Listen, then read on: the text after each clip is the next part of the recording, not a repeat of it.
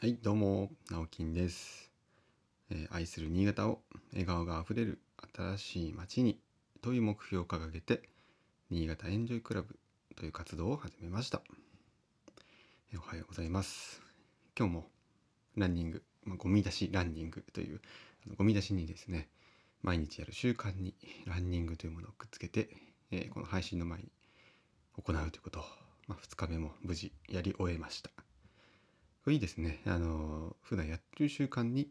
何かを紐付けするというのは、習慣化しやすいですね。はい、これぜひおすすめです。ただこの肝はですね、天気が悪い時ですね。雨が降ったらこの気持ちが折れないかなと少々心配でございますが、そのためにも、習慣化を早めたいと思っております。はい。ですね。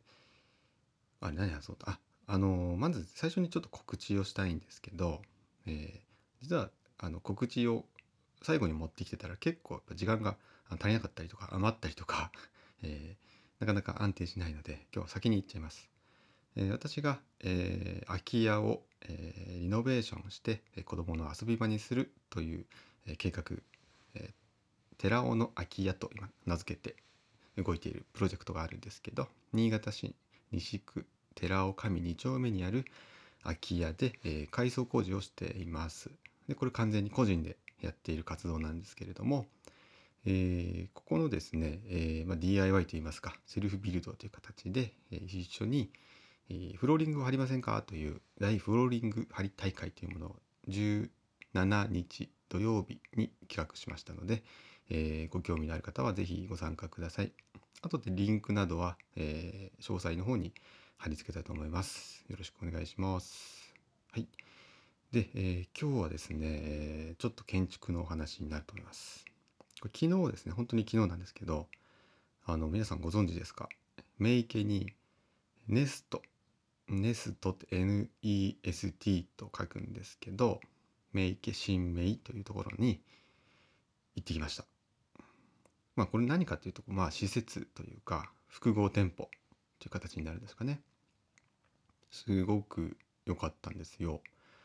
でこれがですね、建築仲間、数学の建築仲間である、石田さんが手掛けられた石田真一一級建築士事務所さんの皆さんが手掛けられたもので、ですね、これちょっと皆さんも調べてみてください。本当に1週間前ぐらいにオープンしたばっかりなんですけど、今はですねジェラート屋さんとコーヒー屋さんとカヌレ屋さん、カヌレ専門店というなかなか面白いラインナップで、しかもカヌレ昨日買ってきたんですけど美味しかったです。はい。であとまだまだこの店舗が増えるみたいなんですが、もともとは大きい一つの倉庫だったものを、リノベーション改装して、ちっちゃく区切ってお店がいっぱい入っているという状況ですね。これね私もねすごいやりたいんですよ。どっかでやりたいんですけど、やっぱいいですね。はい、でそのプラス2階にちょっとコワーキングスペースっていうのも作っていて、でそこで昨日はちょっとプチイベントといいますか、ワークショップですね。はい、でそれがですね、すごく本当にためになる時間だったので、ちょっとそのお話をしたいんですけど、どんなワークショップだったかというと、この前お話しした数学住まいの学校という建築界の集まりがありまして、その中でね県産材振興部というものが作られています。要は新潟県内の材料建材を使おうよという、集まりなんですね、数学の中でも。で、昨日のですね、話題はと言いますと、これちょっと難しい単語なんですけど、森林環境譲与税と森林環境税について考えるというテーマで行いました。これは私は参加しただけで、別にこれを企画したわけではないんですけども、このねどういう税かっていうのはちょっと皆さん調べてほしいんですけど、簡単に言うと、新潟県と新潟市とか、あとその市町村と、それぞれ分けて、この税が今実は毎年送られているというか、与えられているんですけども、これ知ってませんよね皆さんね。もちろん私も知りませんでした。はい、まだね今年で3年目だそうなんですけど、これ何かっていうと、国が日本がですね、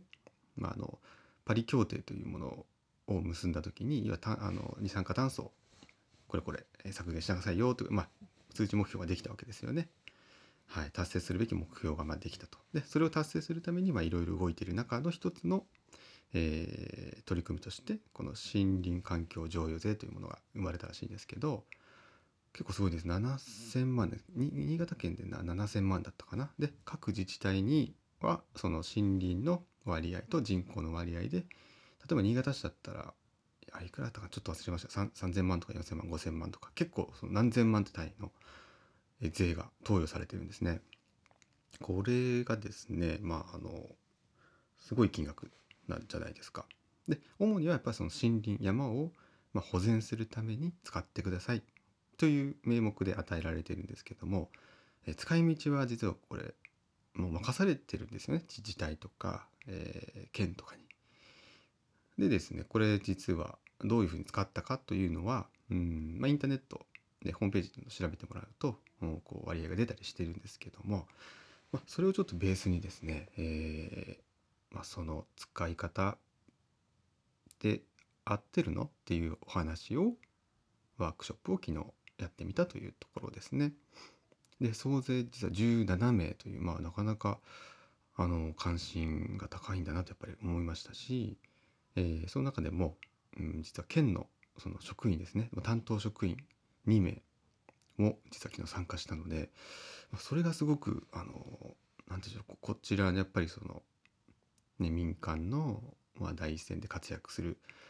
数学のメンバーである皆さんが本当に思っていることをとか、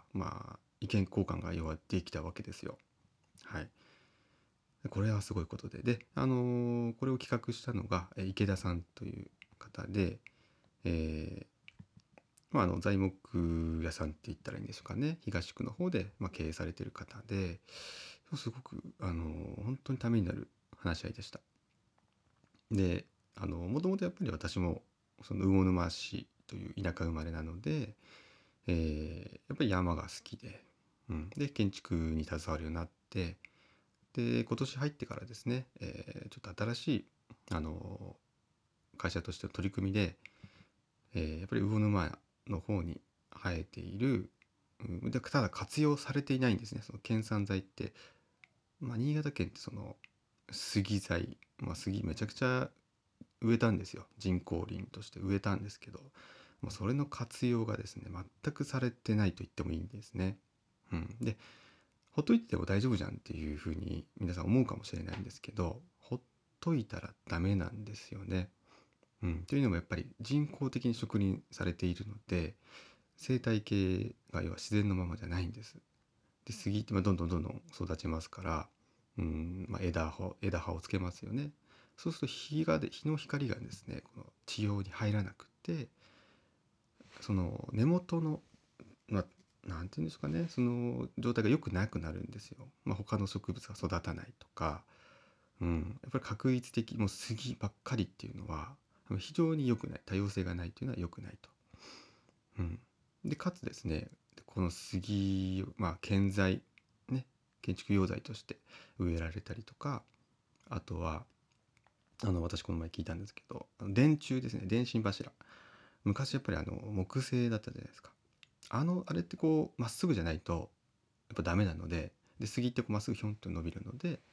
そのためにもういっぱい植えられたそうなんですね。で30年40年50年かかるわけですよ。でそれがね立派に育った今、その間に社会が変わってしまって、もう需要がなくなってしまったと。でやっぱりその間に海外からの輸入材というものがかなりその幅を利かせてですね、安くて狂いがなくてこれはいいぞと。でやっぱりねそっちに人間流れますよね。安いっていうのは、すごく強いです。で今ちょっとそこにまた問題があるということで、この話ちょっと長くなるんでまた明日もしたいな、してみようかなと思います。はい、またちょっと改めてしますね。はい、ということで、今日があなたにとって笑顔あふれる一日でありますように。それではまた。バイバイ。